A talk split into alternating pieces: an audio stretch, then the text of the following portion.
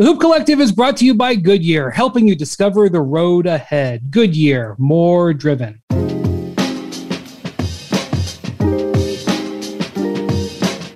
Welcome to the Low Post Hoop Collective joint post finals podcast where the finals are over. The Milwaukee Bucks, after 50 years, are the NBA champions. And joining me to digest that bit of information, put it all in perspective. As always, Brian Windhorst is here, and just one of the NBA players who's an absolute diehard, a historian. His dad played obviously for the Phoenix Suns. Larry Nance Jr. from Cleveland. How are you doing? I'm good. I'm good. I appreciate you guys having me on. So, Windy, 35 days ago, I dragged you into an emergency podcast because Kevin Durant had had one of the greatest games in the history of the sport in game five in wrenching game five away from the Milwaukee Bucks of the second round, putting Brooklyn up three to two. 49 points, 17 rebounds, 10 assists, played every second of the game. The Bucks let that game get away from them. It felt just complete devastation, even though we said on that podcast that the Bucks just need to chill out, win at home. They're healthy. The Nets are not. The field is open for them. Flash forward 35 days after that low point. Yeah, the Nets were injured. Yeah, Kevin Durant had a foot on the line in game seven. Otherwise, maybe Brooklyn wins that series. All of that. The Bucks fought and fought down from 2-0 in that series, down 1-0 against Atlanta, 2-0 in these finals, and we come full circle to another kind of emergency podcast. Giannis Antetokounmpo, 50 points, 14 rebounds, five blocks, 16 of 25 from the floor. And I'm waiting for it. I'm waiting for it.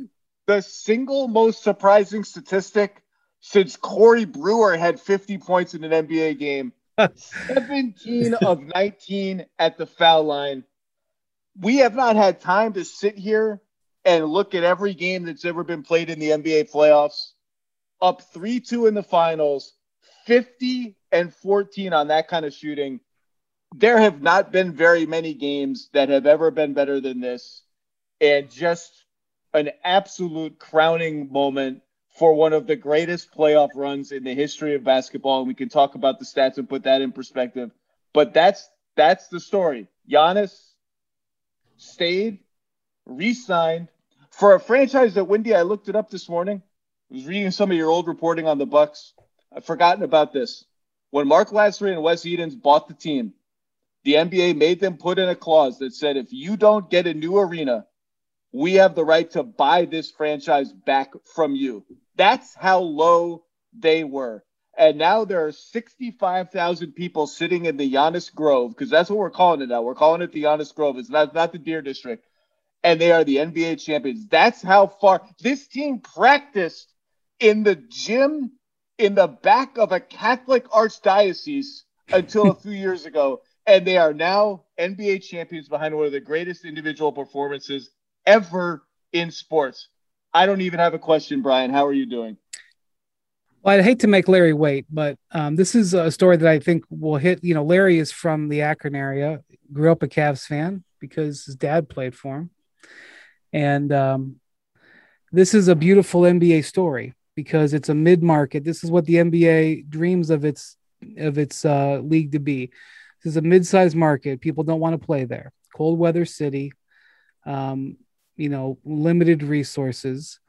Um, that was able to hit a home run, not when they got lucky in the draft, not when they won the lottery, but you know, drafting a guy outside the lottery that got another guy. I mean, I don't want to say Khris Middleton was a throw in in that trade, but certainly wasn't the, you know, he was a second round pick to change teams after a year um, and developed him into an all star.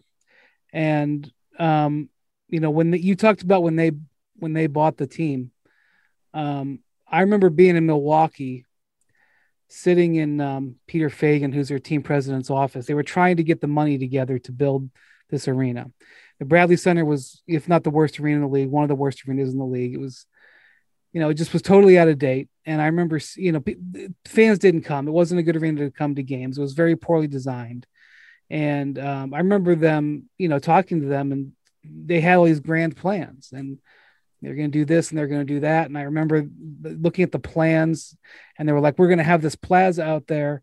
People can watch big games. They're going to all come here and watch our big games." And I'm like, "What big games? You haven't had a big game since in the '70s."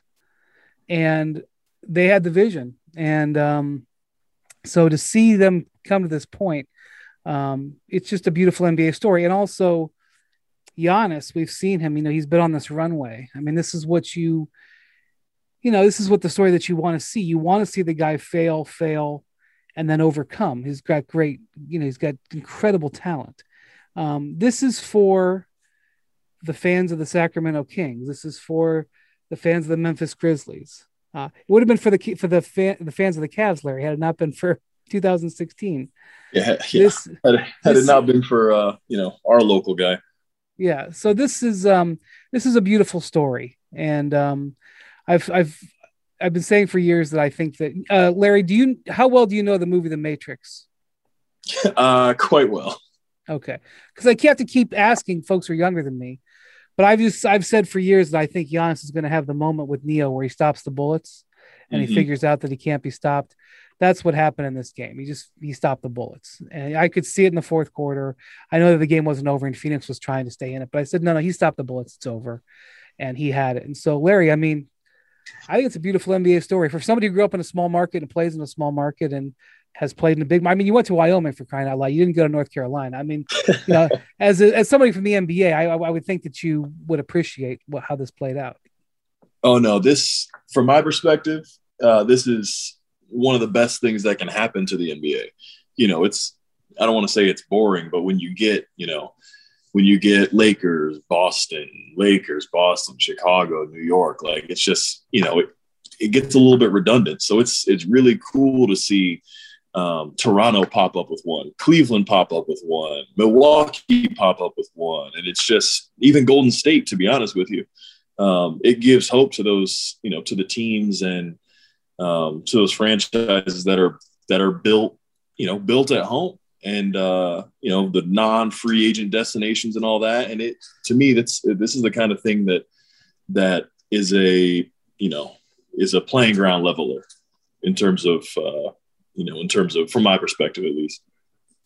And let's be honest, Windy, we, uh, not we, you and me, but we were we. This ESPN was part of the was part of the discourse of a lot of the honest discourse was often, well, where should he go? What team should try to trade for him? How mm-hmm. where is he going to go? And I feel so happy for Bucks fans because they had to live through all of that, and every team trying to get their hands on Giannis. Is he going to sign the supermax? What if he doesn't? Can Golden State get him? Can Miami get him? Can Dallas get him? And blah blah. And they just these Bucks fans would watch and listen and watch Twitter and say, "Our team's pretty good. Like, can't we just talk about how the team is good?" And now the pretty good team has won the title. So, Larry, I'll, I'll, I'll ask you. You were you. I, I'm guessing you have guarded Giannis quite a bit, or to some to some level in in your career. You were in a draft class with seemingly half of this series: Cam Payne, Bobby Portis, Pat Connaughton, and Devin Booker. You're watching these games. You're you're seeing it from a player's perspective who's played against and with these guys. You can take anything from this game tonight. Just what stood out from you? Who are you watching closely? Who are you happy for? Whatever you want to go, go. So first and foremost, Bobby Portis. Um, you know, when we we both signed for Priority Sports, Mark Bartelstein to go work out for the draft, and me and this guy, I mean, beat the heck out of each other every single day getting ready for these draft workouts. So you know, we we've we've grown pretty close over the years, and this is a guy that you know I have the utmost respect for, just in terms of his tenacity and, and, and will. So uh, first and foremost, I'm happy for Bobby. Um, um, geez, Pat Connaughton out jumped me at the out jumped me at the combine for highest vertical. So I'm a little bit bitter about that. Now he's got a championship uh, on top of it. So man, I got, I got some work to do. Um, I mean, at um, least he was minus 21 tonight on 04 shooting. You can just at least take some solace in that. You know, I'm gonna text him that right now. That's exactly what I'm gonna do. Just bring him down to earth a little bit. Um, but I think honestly, my biggest takeaway from the series, not you know, from the series, maybe even the playoffs, is um, you know, we we it going into the draft, it wasn't even cons- like, all right, Karl this, Jahlil this, D'Angelo this, you know, these guys, these really, you know, one, two, and three, one, two, and three, you know, one, two, and three, and to see arguably the best player of the draft, you know, you know, be Devin Booker picked 13 and see the way he's conducted himself and the struggles he's gone through in Phoenix to get to this point and and play the way he has and and uh, you know, I'm just happy as could be for him and uh, you know, I, I, just think it's the coolest thing in the world. That guy is, um, that guy is a special player, true special player.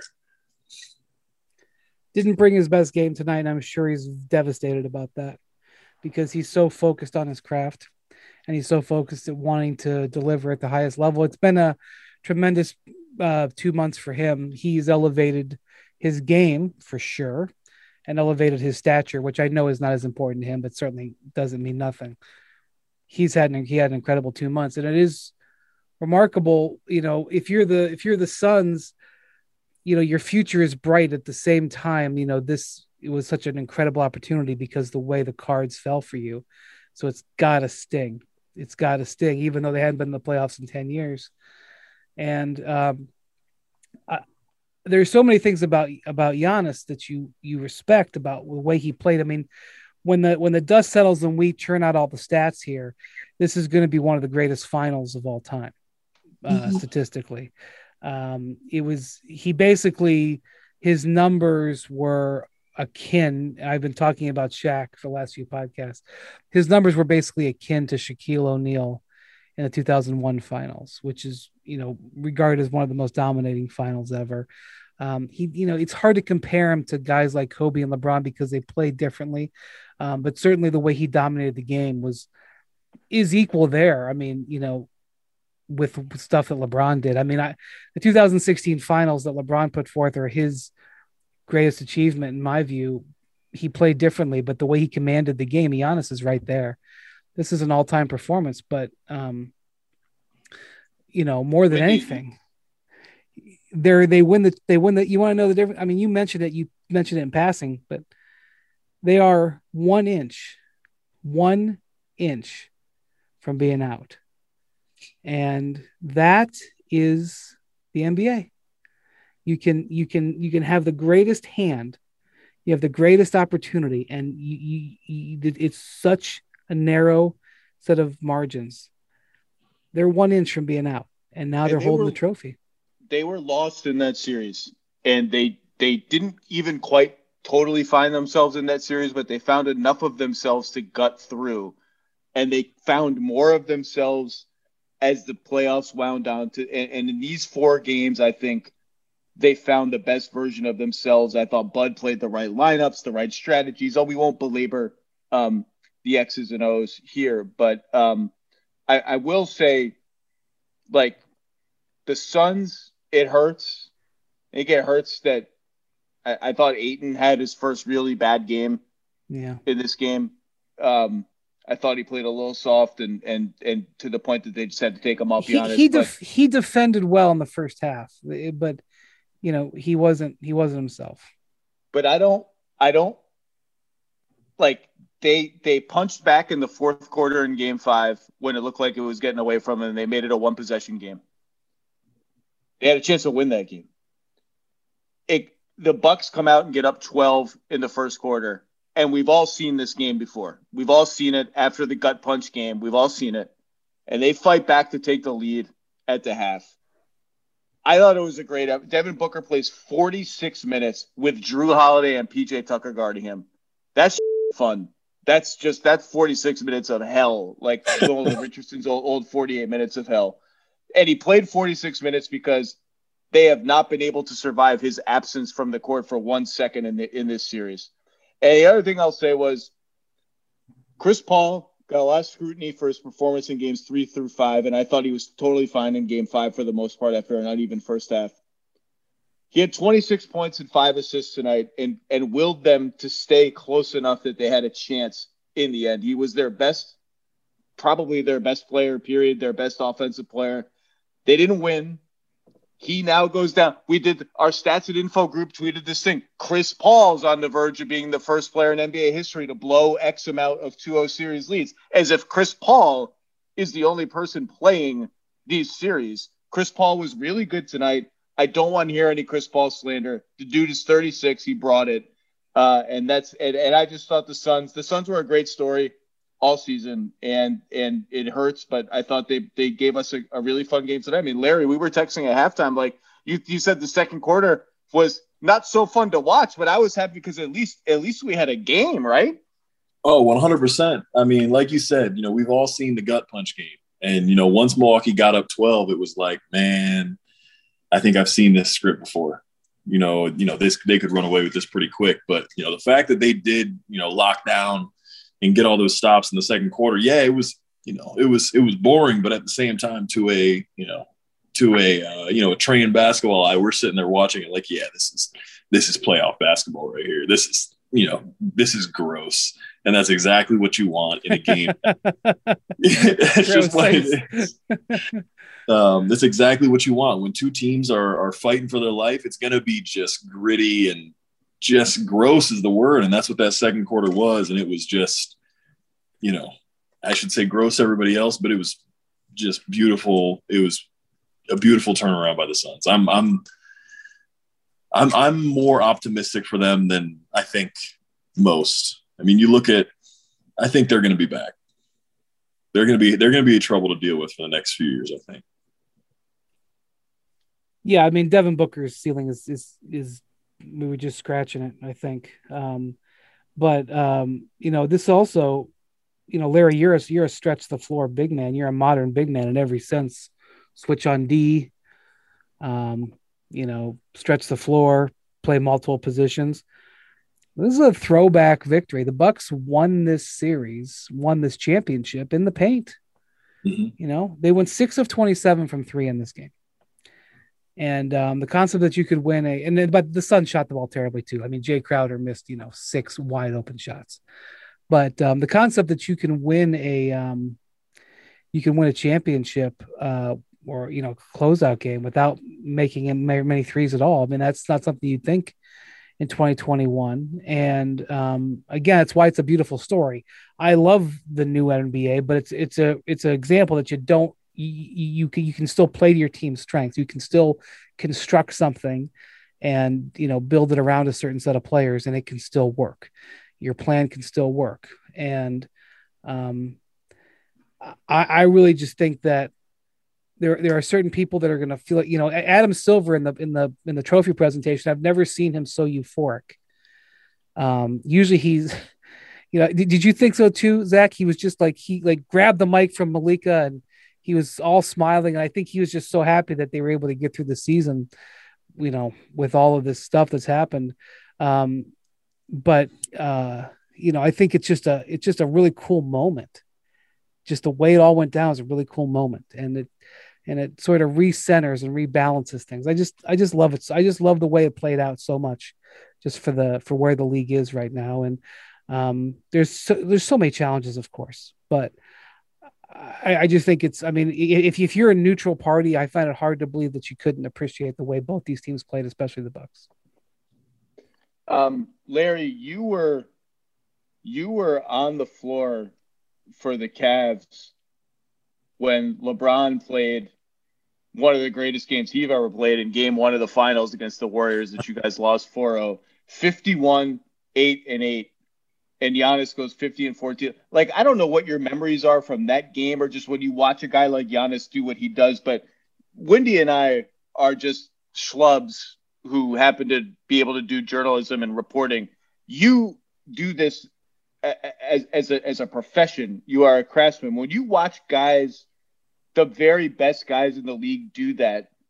What, like what did you what did what did you see from Giannis tonight that surprised you? I mean, and and just going back to that LeBron game, it just must be it just must be incredible for you as a player to watch the best guys do something like that.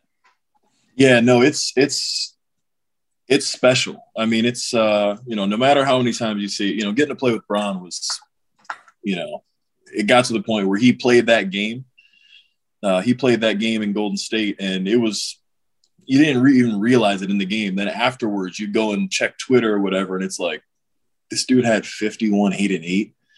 It, it, doesn't even seem real. I didn't even notice it when you're out there. But like sitting as you know, sitting home watching Giannis do this after you know guarding him time after time, every single time we play, and just knowing like, you know, he's gonna have to go to the free throw line. He's gonna have to make these free throws, and the fact that he put a game like this together on the biggest stage of his career to this point.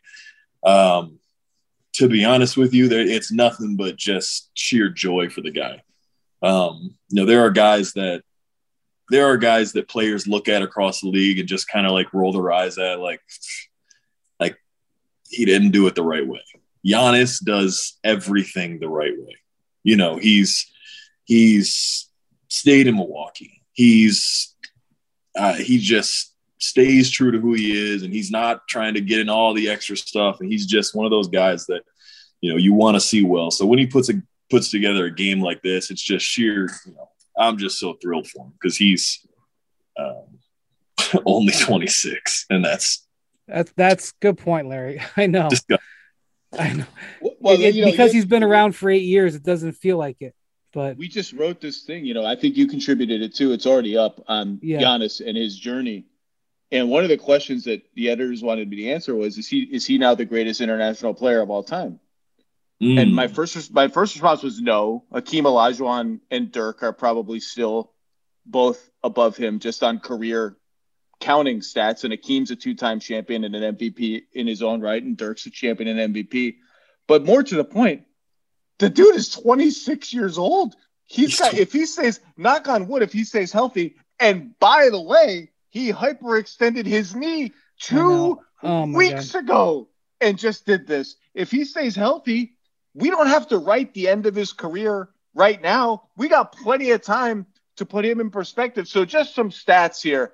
This is before tonight. So, all of these averages are going to go up. Okay. But before tonight, in the playoffs, in the full playoffs, Giannis was averaging 29.2 points per game, 12.8 rebounds per game, and five assists per game. So I did a little search. I said, okay, let's lower the criteria a little bit just to be generous. Let's do 28, 11, and four and a half assists in at least 10 playoff games. So it's not some sweep where you just put up huge numbers and your team loses. The here here's the list of guys that have done that.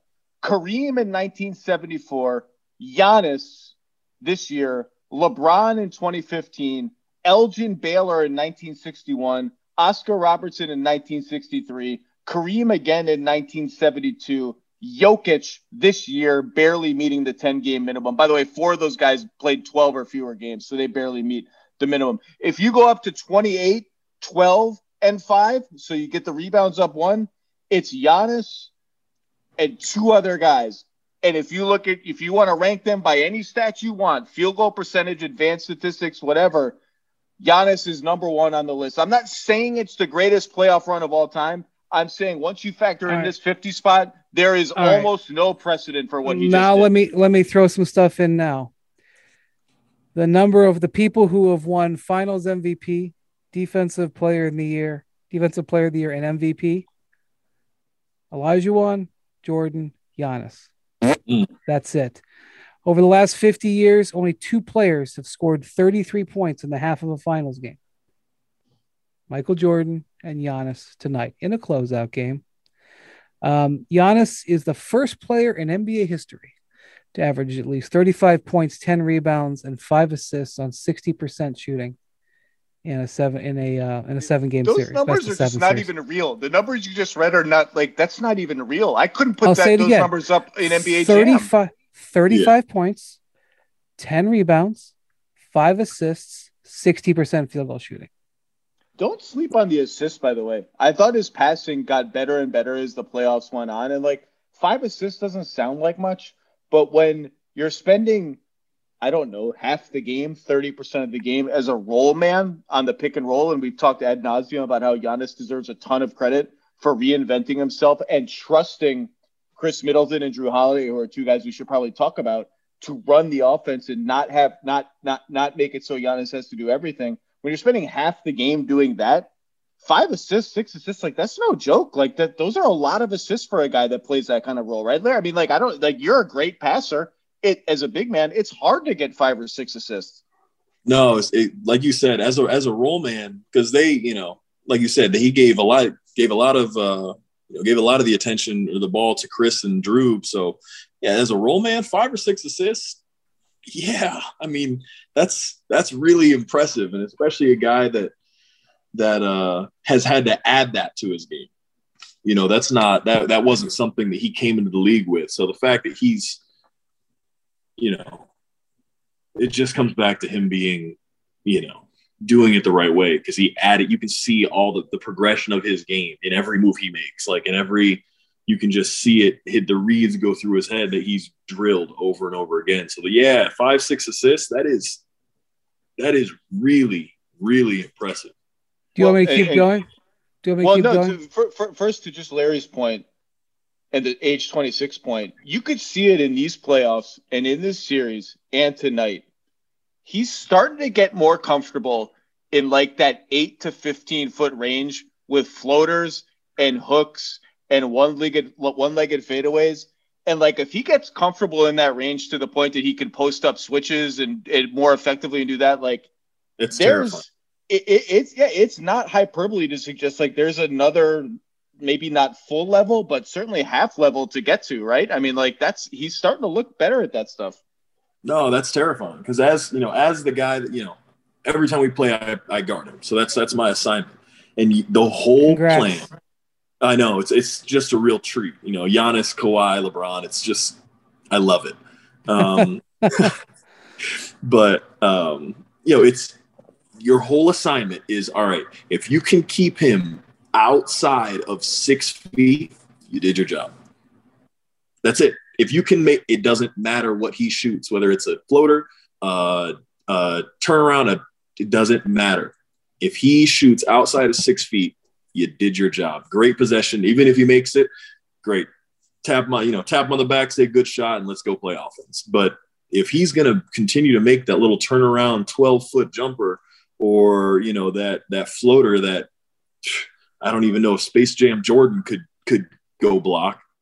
Um, it there's not a whole lot you can do, and I mean there's there's all this talk about you know you know, he said, oh well, he's got to shoot threes and all this stuff. Why? Look at why.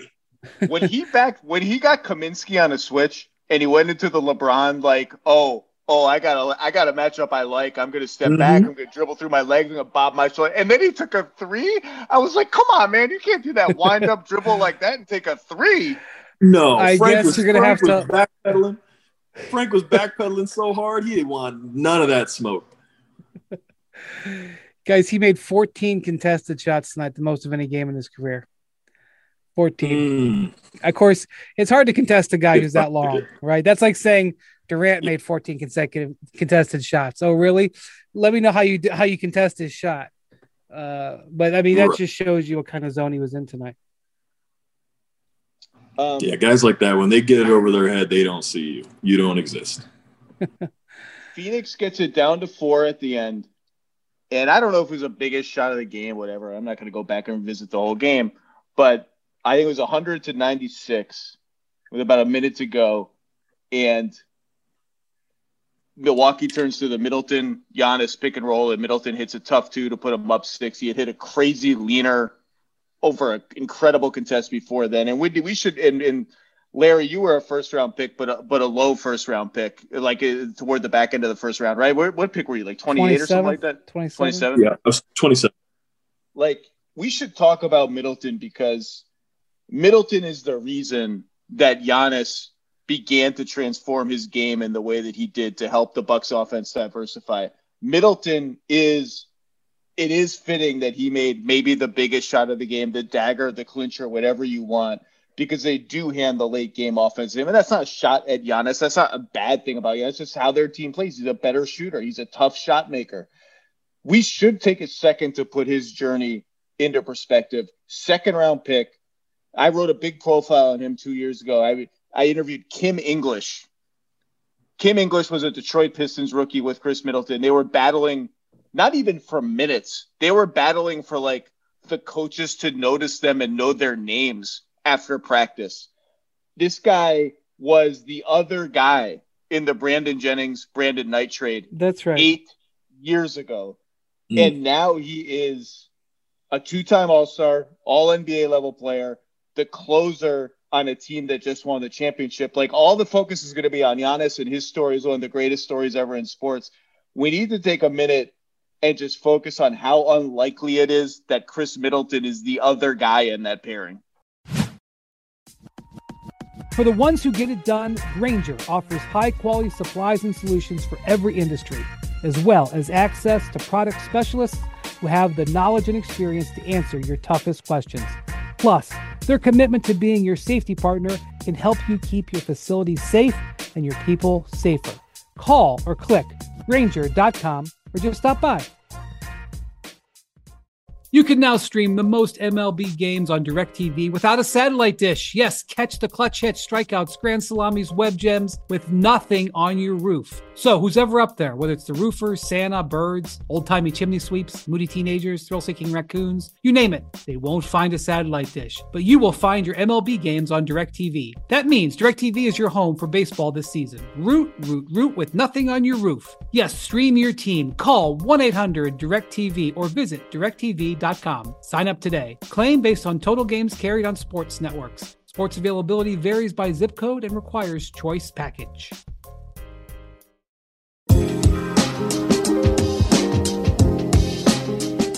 No, I mean, I mean you're 100 percent right. Khris Middleton is one of those guys, though, that if you were to ask, like from the outside, may not be viewed as you know, over the past few years, may not have been viewed like that. But every single player or every guy that's had to guard him or play in a game against him, we know how good he is. You know, you we know how good he is. Like tough shots like that when he gets a switch, it's the same. It's kind of the same story Jrue Holiday. You know, from the outside looking in, or from a fan's perspective, you might not understand the kind of impact those guys have on a game. They are two guys. They are problems. They are problems because, like, yeah, you look at all the stuff Middleton does offensively, but he's really good defensively as well. You know, he's one of those guys that you put out there and you know, you you know, you put him on a you start him on Devin Booker or you start him on a Chris Paul, and that's not a mismatch. You know, they they're trying to get, hey, you know, bring you know, bring Bobby Portis up here, bring Brook Lopez up here. I, I want Khris off. And and you know, just that kind of a two-way player is so impressive. Uh, this Milwaukee Bucks team is just very is a very it's very easy to root for those guys. You know, Khris's dad told me a story about how he was like 11 or 12 years old growing up in South Carolina, and he was good, good for the area. And his, his dad signed him up for a, a better sort of. He had he signed up to practice with like an AAU team in Atlanta. They would drive from Charleston to Atlanta, which I don't even remember how many hours it is. It's a long drive. And Khris thought he was good. He's like 12. He's not like a he's not like 8. Like he's entering the period where you like if you're going to be an NBA player, sometimes it's pretty freaking clear that you're awesome. And he went down to Atlanta and got his ass absolutely handed to him by all these dudes in Atlanta to the point that on the drive home he would cry sometimes and his dad would stop at Fuddruckers like 45 minutes outside Charleston and be like, "Get a burger, get a fry, get some fries, get your emotions together because I cannot have you coming home to mom crying about what just happened to you in Atlanta. And now this dude is is the number one crunch time option for a championship team. It's it's a really it's a really great story. Wade, I don't know where you want to go. You can talk about whatever you want here, but I, another guy we should talk about is probably Mike Budenholzer, whose name we haven't mentioned yet. But you take you take you. There's a lot of angles here. You just go wherever you want. Well, also John Hammond, who was the general manager who drafted Giannis and traded from Middleton. There you go. There you go. Um, who's now with name. the Magic. Yeah. And then not only that, signed Giannis to a sub max contract. um, which uh for only pretty good. four years though. For only four years, which was well like true. Well, you know, that's the thing. Um you talked about the beginning of this, how there was we in the media were like wondering where Giannis would go, and and uh, or, or maybe not where he'd go, wondering what would happen with him. And there were teams out there that felt the same way because you could see teams positioning like every contract that the that the Miami Heat signed last year had an out for 2021 so that they could, except for Bam, who is the same agent, they you know as Giannis. Every contract they did, they they structured so that if they had to, they could open space for Giannis. And it wasn't just the media or the fans who were talking; it was other teams who were wondering if Giannis was gonna was gonna commit to them at the time because he really had his personal incentive to commit was limited because he get the same contract at the end of the season as the beginning, and you know if you commit, you're not necessarily holding the team's feet to the fire. But in talking to people with the Bucks over the course of months, they never wavered. I mean, maybe internally when the Bogdan Bogdanovich deal fell apart and he came back from Greece and then didn't sign the extension for like a month, maybe they had some scary nights. But when they were talking to people, when I talked to people in the Bucks organization, they never wavered. They said, he's signing here stop talking about it. He's signing here. I, what, what, are you going to talk about when he's when he's already re-signed here?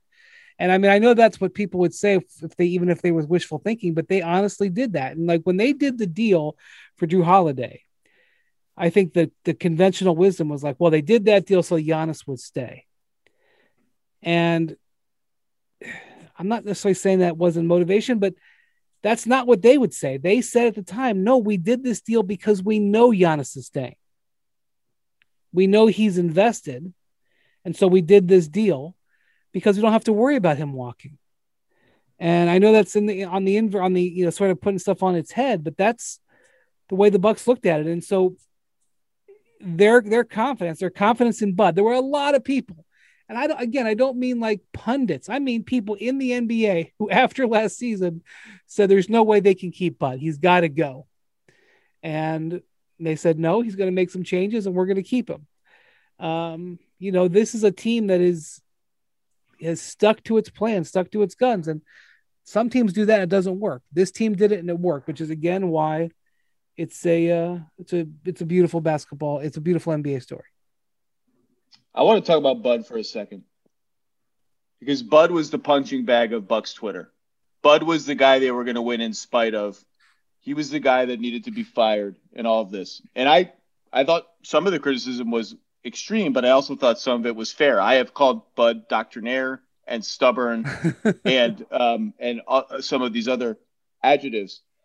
I think what was underappreciated by a lot of Bud's critics, and I've also said this, is that he came in there and he just said, "Here's the foundation that we're building everything from." Okay, Jason Kidd had us playing one way. It didn't work. It failed.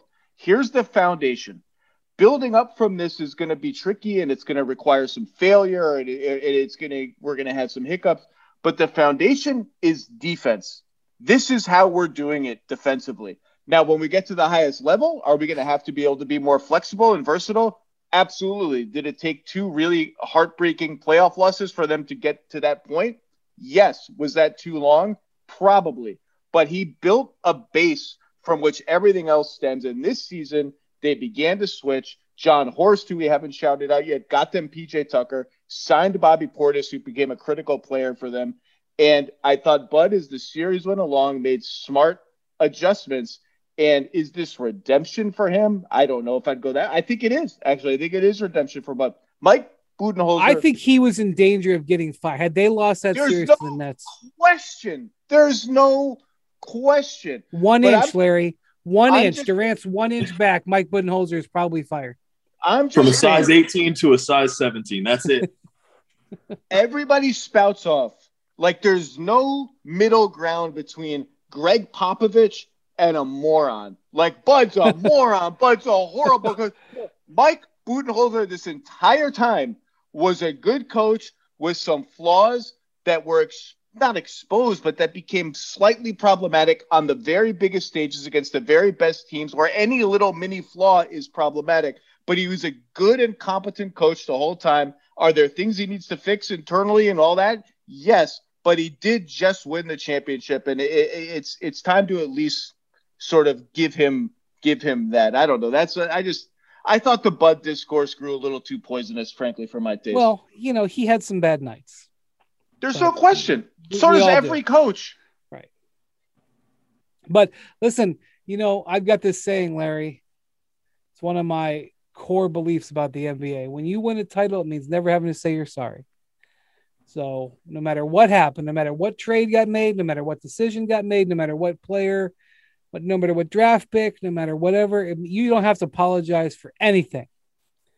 And so, you know, Bud can say "kiss my you know what" to anything anybody says, and he has the right to do it because that's hey, too damn it's too damn hard to win to not enjoy the spoils. Larry, was Bobby Portis talking a lot of trash in those pre-draft workouts? Were you were you frightened of him? Uh, when you when you know Bobby, no, you're not scared of him.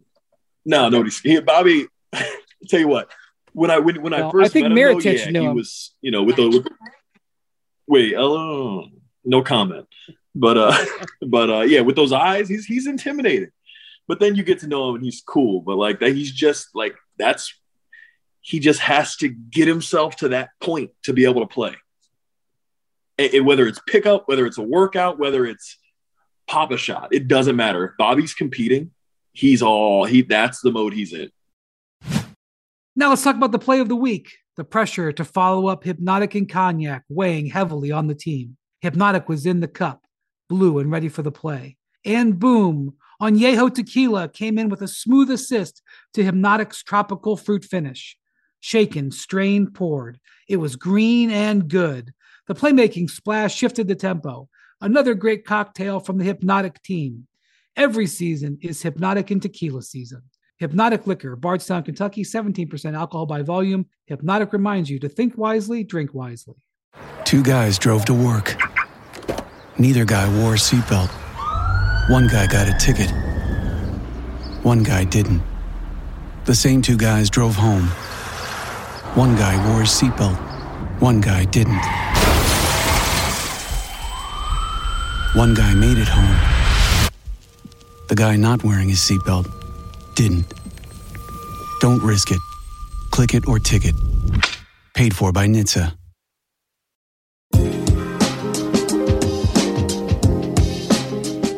I was just say I don't know that they win this series without him. I mean, he he was huge. He was just had 16 points tonight. He rounded out some of their lineups that worked best in the playoffs. I've said often that the Giannis Portis front court is plus like a gazillion now in the playoffs after tonight.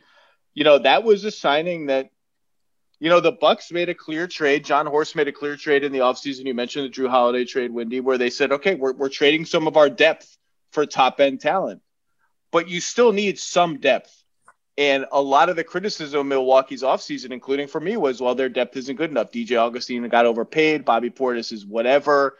And Pat Connaughton's pretty good, but can you trust him? And remember, Donte DiVincenzo's injured. He's missed this entire playoff run almost since the first round. Mm-hmm. Bobby Portis was a hit and a big, big hit at, that wasn't what some of these guys are, are hits until it really matters, and then they can't play in the playoffs or the, in the finals. Bobby Portis hit hardest when it mattered most. That's a he huge did. credit to him oh, and the team. Sure did. What was most impressive to me is how what was it? Did he? There was one. Was it two series full series that he did not see the court? The Brooklyn series, the, by the end, he, he was he was pretty much out of the rotation. You not pretty much, he was out of the rotation. Yeah, I mean, he was full blown out, and then you know, being able to stay, you know, stay in that mentally is it take it does take a tough person. It takes a tough person. Um, you know, to he's that's the biggest stage of his career. So again, we're giving Bobby love. So more so like that's impressive, incredible. And to be honest with you, it's credit to the coaching staff, you know, like we were just talking about for keeping him ready. Windy, any any parting thoughts here before we move on from the season? I, am not ready to move on quite yet, but we do have the off season coming up. Is there anything on Bucks, Suns you you didn't you, we didn't hit that you wanted to hit? Well, um, I don't know if Chris Paul's going to get another swing at this, and he is I don't know how healthy his hand was. I don't know. I mean, Larry, you played. Unfortunately, you had all kinds of hand injuries. Um, I, I don't know if people could. Un- I don't know if people could understand how difficult it is when you've got a hand injury to manipulate the ball. People think you're out there, you're playing, you're fine. Um, I don't. I don't know. No, um, not much. Yeah, I. I don't know how much it was affecting him, but I suspect that hand injury was an issue. But I do, you know, he did he did have a good game six, but I do feel like he's going to have regrets about not playing his best basketball. Uh, whether that was just execution, whether that was Jrue Holiday, the Jrue Holiday effect, whether that was the game plan, whether that was the hand. He's going to walk away saying, "I didn't play my best basketball," and um, and that might hurt for a while.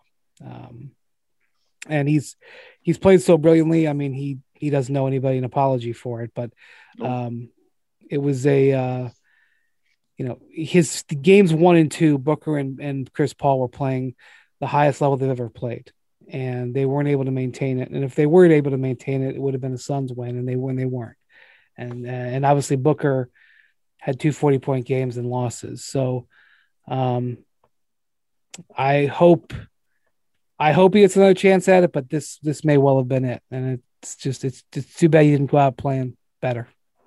Well, I thought he played great tonight, but he did. To your point, one one of the reasons that those guys didn't sustain the incredible levels that they had in games one and two, although Devin Booker had a couple 40 point games after that, so whatever, is Jrue Holiday. And the Jrue Holiday trade is just one of those. It, it, it was a they, a massive haul, and now it's a win forever and ever. But the Bucks were sneaking up on this moment where they had instantly transformed from sort of young, up and coming, exciting team to not aging because Giannis is not old, but Middleton's 30, Bledsoe was 30, Brogdon had walked. They didn't have a lot of trade at they did not appear to have a lot of trade assets because of some past transactions gone bad. You know, Bucks Bucks fans still get the heebie jeebies when you say the name Greivis Vasquez. Um, they seem to be reaching kind of a point of is this our team? Like Jabari Parker didn't work out, blah blah. blah. And they said, yeah. and, and, and all along they said we do have some assets. We have some tradable contracts, and we have all our picks and all our swaps. And if we use them at the right time and at the right moment, maybe we'll get lucky. Maybe the right guy will become available. And whatever they had left, they flipped for Jrue Holiday. And yeah, Jrue Holiday's had some bad shooting games, but he had a monster game in game five, arguably the most important game of the series and his defense.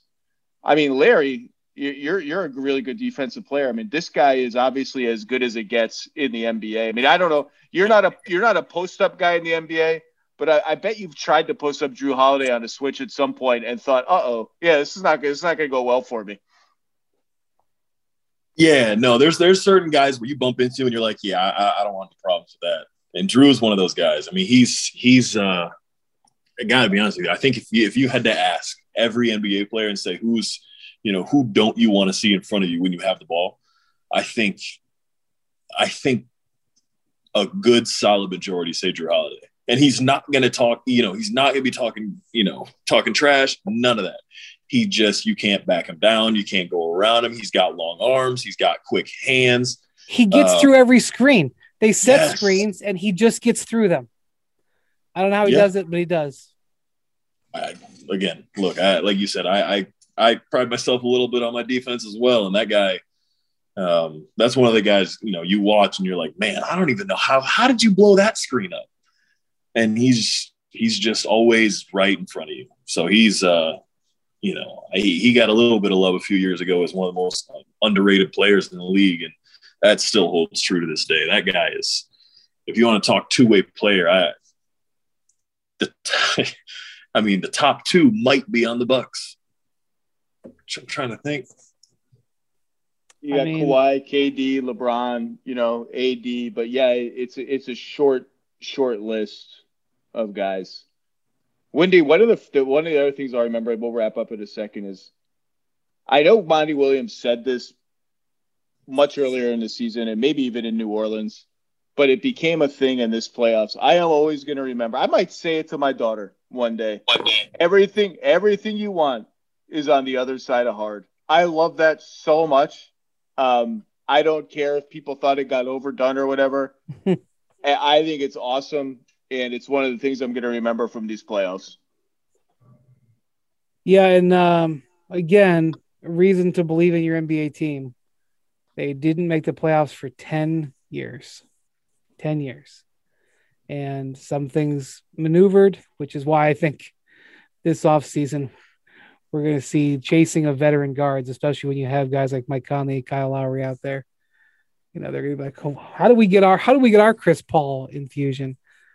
But 10 years, no playoffs. And um, I know the Suns fans are, Suns fans are disappointed, but to, to, to see how those games were in Phoenix, it was it was great to to reinvigorate that market.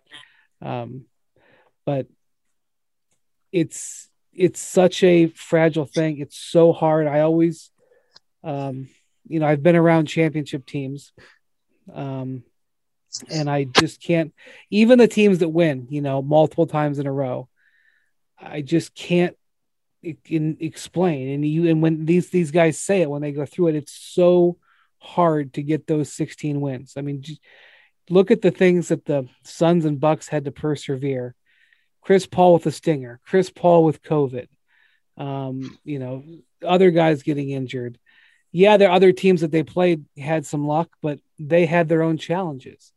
You know, the Bucks are down in three consecutive series, down you know, Durant hits a career shot, looks like it's gonna, you know, knock him out, but he's too close to the basket by an inch. I mean, just the, you know, Giannis has a terrible looking injury that we're afraid is gonna knock him out for a year, and three weeks later he's holding the Larry O'Brien Trophy. I mean, and their record without Giannis in these playoffs, two and zero. Oh. One of those games Trae Young didn't play, but their best player, the guy who just won Finals MVP, got injured. They just won two straight games by by double digits. Anyway, we should probably wrap up. It's one in the mm. morning. Um, Larry Nance Jr., it's uh, great to see you. I was going to say, I do want to add one last thing. You were talking about Monty quotes, and there's one that I have uh, written up on my mirror in the bathroom. Uh, he said it, I think, after last game. Pressure is a privilege. Mm. And that to me, like, that resonated heavily, right? Because, you know, just talking about going from where I, you know, from my perspective, right? There's no pressure, right? Like I, you know, we've been, you know, had a few rough years in Cleveland. We haven't had any pressure. You know what I mean? In LA, when I got drafted, there was there was no pressure. But you know, when I got traded to the Cavs and went to the finals, that was pressure. And like, you don't realize how intoxicating that level of pressure is until you get there. So for him to say that is so true because there are so many people and so many guys around the league that would kill to be in that spot. Yeah. So the kind of pressure they were facing is him saying it's a privilege is that again that resonated with me to the highest degree because um, it's just so true. That level is a, is a privilege, and the fact that they get to feel that kind of pressure is is uh, something not many people get to feel throughout their careers. So I'm fascinated by this mirror that you write on. You write stuff on the mirror. Look, I, everybody's got their thing. I've got my little bathroom. I've got my little bathroom sink, the mirror above it that I write my little stuff on. You know, I, I you know, come on now. Everybody's no, I like it. Stuff. I no, I like. I've never heard of it. I like it. I think it's uh you know, Monty's got good sayings. You might have a good habit right there that you're going to tell people to write on the mirror, like with with like a marker. You write right on it. Yeah, like I've got you know, just like my little, I got this little whiteboard behind me. I got on my mirror. Yeah. I've got a little dry erase marker that, you know, I write my, you know, I write my my little quotes and whatnot on. I like it. I like it. Yeah, you see it when you wake up in the morning. It's I see it before I go to the gym and work out. You know, it's just something to, you know, keep you grounded every day. Larry Nance Jr., we're giving you the last word. Mirror, no mirror, I don't care. Your analysis was was awesome. Your perspective was awesome. I love watching you play. I look forward to watching you play next year.